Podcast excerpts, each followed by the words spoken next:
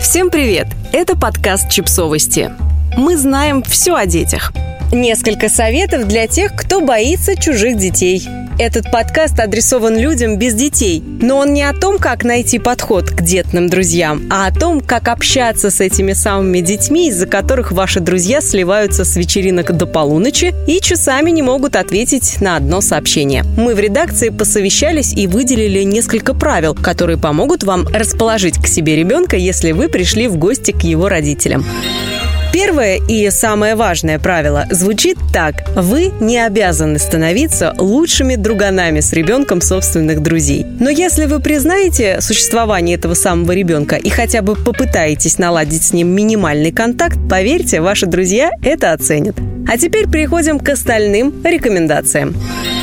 Будьте сдержаннее. Особенно этот совет пригодится тем, кто идет в гости к родителям младенца. Маленькие дети очень чувствительны, а потому, если вы решили сразить младенца на повал ярким образом, густым парфюмом и всеми своими актерскими способностями сразу, то велика вероятность того, что рядом с вами малыш будет чувствовать себя некомфортно, плакать и расстраиваться. Если вы намерены познакомиться с младенцем лично и подержать его на руках, лучше откажитесь от сильных ароматов и бурных эмоций. Он этого не оценит. А еще лучше отказаться от цепочек на шее и распущенных волос. Скорее всего, малыш вас за них схватит, а может быть, даже отправит все это в рот.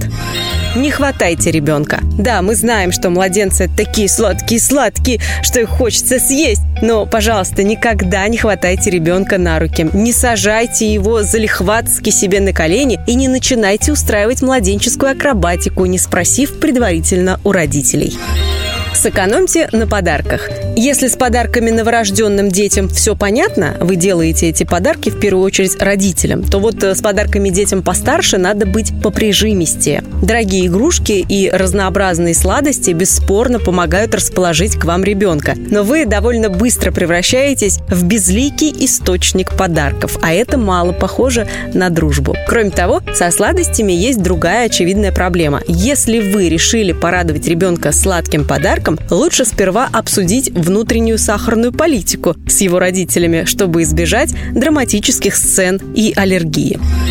Отфильтруйте вопросы. Нередко взрослые пытаются завести диалог с ребенком, задавая ему некомфортные или непонятные вопросы. Вроде «Кого ты больше любишь, маму или папу?» Или «Кем ты хочешь стать, когда вырастешь?» Возможно, дети постарше и смогут дать вам развернутый ответ. Но вот тодлер или дошкольник скорее растеряется и замкнется в себе. Чтобы разговорить малыша, выбирайте вопросы попроще. И хорошо, если они будут связаны не с чем-то абстрактным, а с чем-то вполне понятным и земным. Например, поинтересуйтесь, какой динозавр нравится ребенку, если вы знаете, что он увлекается динозаврами, или в какие игры он играет со своей собакой.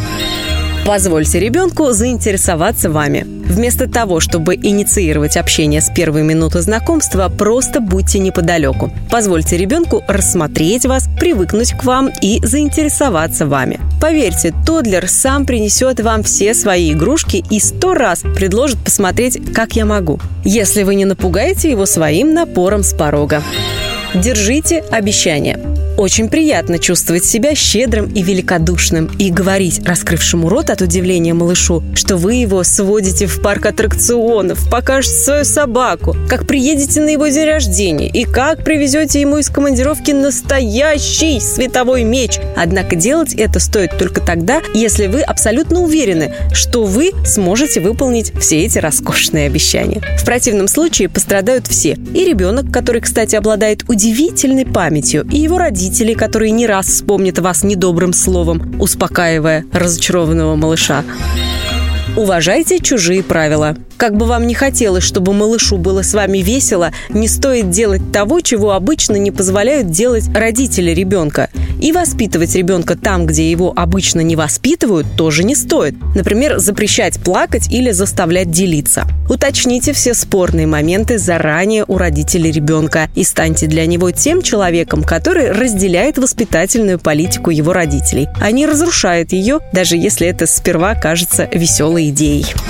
Будьте честны и вернемся, наконец, к первому правилу. Если вы чувствуете, что не готовы держать новорожденного малыша на руках или вам некомфортно общаться с едва говорящим тодлером, сообщите об этом родителям. Вежливо, но прямо. Это намного лучше, чем объяснение причин пропадать из жизни своих друзей с детьми, игнорировать ребенка, который рвется с вами пообщаться, или обморочно ронять младенца на диван, потому что он внезапно закряхтел у вас на руках.